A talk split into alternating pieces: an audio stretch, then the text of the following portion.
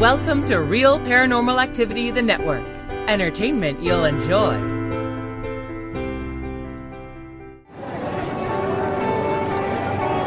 You are listening to an RPA production where people gather.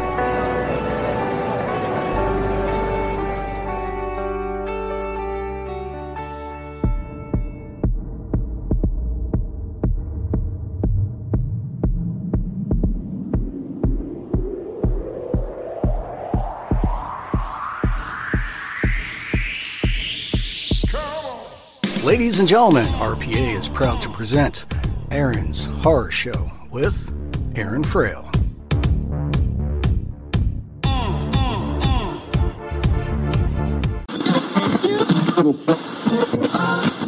Baby, it's time to ride the funk train. This is Funkmaster V with Wrestling with Ghosts and a AsideParanormal.com. Babies, you're listening to Aaron's Horror Show. Welcome to Aaron's Horror Show Season 3, and I'm your host, Aaron Frail. We're going to go ahead and talk about movies, TV, and read some fiction. If you want to get hold of the show, you can go ahead and go to facebook.com, Aaron's Horror Show, or you can go to twitter.com, Aaron Horror Show, or you can go ahead and send us an email at Aaron's Horror Show at gmail.com. Uh, you could also go ahead and support the show by going to patreon.com forward slash Aaron Frail. Thank you so much for listening and enjoy the show. Welcome to Aaron's Horror Show, and I'm your host, Aaron Frail. Today I have Red Dwarf. Oh, yeah. So, uh, if you haven't seen Red Dwarf, get yourself a subscription to BritBox on uh, Amazon and watch all 13 seasons. Doesn't actually take as long as you as you think it would. It's only a half hour show. It's a sitcom. Uh, I'll be I'll be waiting. All right, you're back. You're showered. Hopefully, I mean, maybe you watched all 13 seasons in a row. You could do that. I didn't, but uh, yeah. So Red Dwarf is a is a show, uh, you know, from the BBC that has been on since the 80s. Uh, in fact, you're probably familiar with it, but uh, if you aren't, it's uh, basically about a uh, it's a comedy, sci-fi comedy, which is uh, my my favorite genre. I mean, Hitchhiker's Guide. How can you go wrong? And you know, my best-selling book of all time. Uh, you know, when I when I say best-selling book of all time, I mean my best-selling. You know, like like. I'm not saying that it's a bestseller. I'm just saying that it's done better for me than any of the other ones I've have you know have done and and still continues to do stuff. And, and actually there's sequels out. So yeah I, I wrote a book called time burrito about a guy traveling through time looking for the ingredients of a perfect breakfast burrito. And i wrote book two and three and they're on amazon. So go check them out. Uh, book two is uh, called the bison agenda. And basically somebody goes back and eliminates the word bison I mean, uh, sorry, the word buffalo from the English language, changing it to bison, so you have bison wild wings. Uh, and that's the plot of book two. And then the plot of book three is they go to the future where the only thing left is uh, anything made by a Dave. So, with that being said, back to Red Dwarf. And our hero is Dave Lister. Uh, and he uh, basically in in Red Dwarf, he's a guy that uh, you know brings his pregnant cat onto a deep space mining mission and uh, gets put in the clink, uh, suspended animation, and then uh, there is a radiation accident and the entire crew dies, and he gets stuck in suspended animation, and then uh, you know uh, his pregnant cat eventually evolves, you know, three million years later into an intelligent species, and then by the time uh, Lister is awoken from his suspended animation, uh, the only thing left of this cat species that evolved from his cat is this character named Cat, who is one of the best characters that science fiction has to offer. Uh, you know, especially as a cat owner myself, I got two uh, they really get cats. you know, Cat is such a great character because Cat in in Red Dwarf he uh, you know, is very selfish like cats are. You know, your food is my food. And they make jokes about all, all the time where, you know, the cat just takes Lister's food. Uh, but ultimately, the cat does love uh, the people he's around, despite being incredibly selfish. Which, you know, is cats. they do love you, but they're very selfish. Uh, so, it's anyways, it's, it's, it's a very, yeah, if you're a cat owner, you'll love cat. Uh, but anyways, you know, Lister is, is sort of the, the, uh, uh, you know, third technician. Uh, he is the guy that pushes the cart with all the tools on it. So the second ten- technician, uh, Arnold Rimmer, who uh, you know is uh, the only other human on the show, but uh, he's not even a human. He's just a hologram that was uh, reconstructed for Lister. so Rimmer, you know, is like like imagine being you know the last human on the planet, and the only other human is a uh, hologram of the annoying guy that was one of your coworkers. That's kind of the premise. And then eventually they meet uh, this android named Kryten who used to clean toilets, and you know, in one one of the later seasons, they they uh, you know they they kind of expand the the model of of, of Kryten's uh, a little bit, and and they meet one Kryten like droid who's like, you know, in the absence of humans, have have written art and, and novels, and and meanwhile, like Kryten is still like you know mopping floors and and cleaning up after the humans because you know that's what he's programmed to do and that's what he loves doing. I mean, it's it's they say uh, that his uh, like Kryten's kind of funny because he really loves to do, you know, all the cleaning and mopping and stuff like that. Like at one point, the space station is or the red dwarf's going to blow up, and he brings like you know, like like you know they they're scrambling to get off the ship, and he brings like uh stuff, you know, this mop, mop and glow or something like that, you know, some sort of mopping stuff, and and uh yeah, countless seasons to to watch. Um, most of the references I'm making is like the later seasons because obviously I just watched those. Uh, whereas some of the earlier seasons, uh, I haven't seen in a while. You know, my wife had never seen Red Dwarf before, which is very surprising for me because she's one in to like science fiction, kind of like Star Trek, and like she's watched all the Star Treks with me, big Star Trek fan, and uh, I was sort of surprised she never saw Red Dwarf, and and the other part is that you know it's BBC, it's British, and and she really loves watching you know British television. I mean, we have a subscription on Amazon to a channel called BritBox, you know, so you know all her BBC shows she loves to watch uh, are on that uh, subscription service, and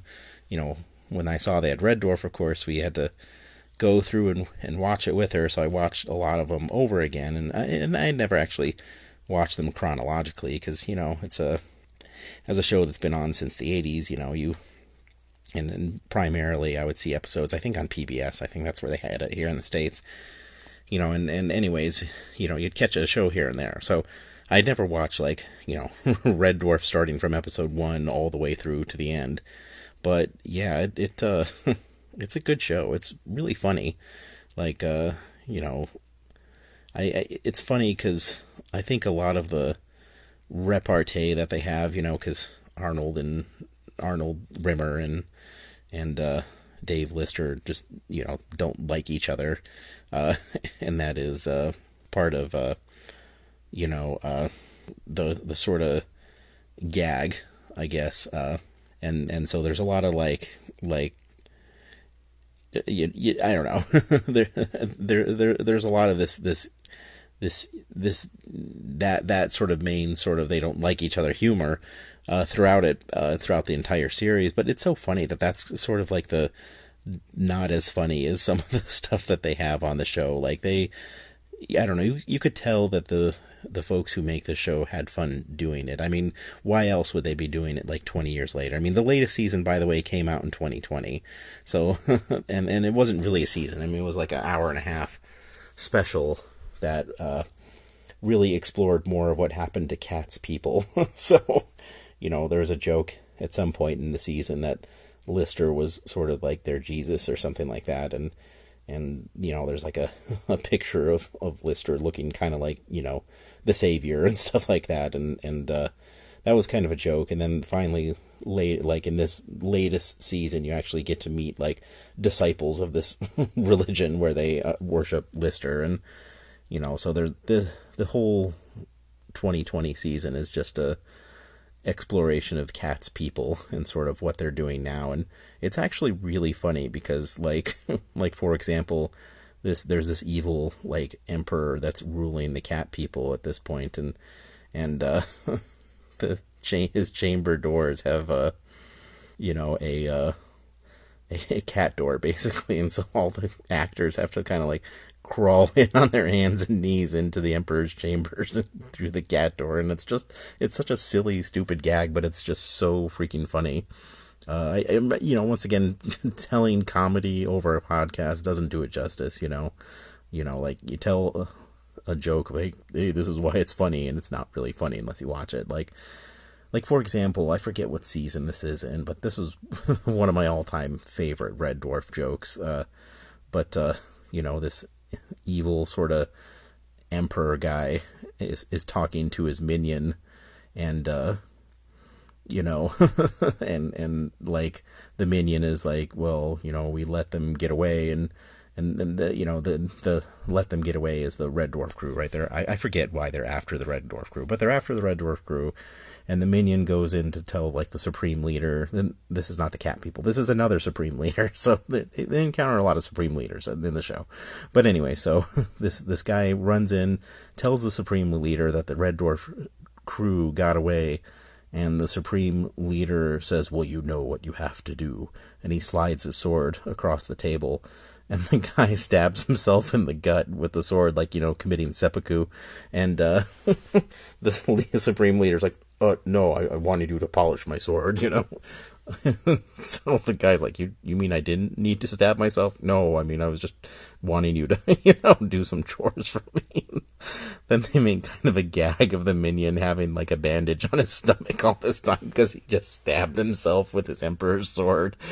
Oh, I'm just laughing thinking of that, and it's just too funny and I know you're probably not laughing now because maybe you're laughing at me because I'm like, like not even able to do this shit without laughing thinking about it. Okay, I gotta calm myself down. Uh, oh, okay, okay. Just, oh, see, that's how funny it is. I can't even tell the scene without laughing uh, because that scene is just so effing funny. Uh, so funny.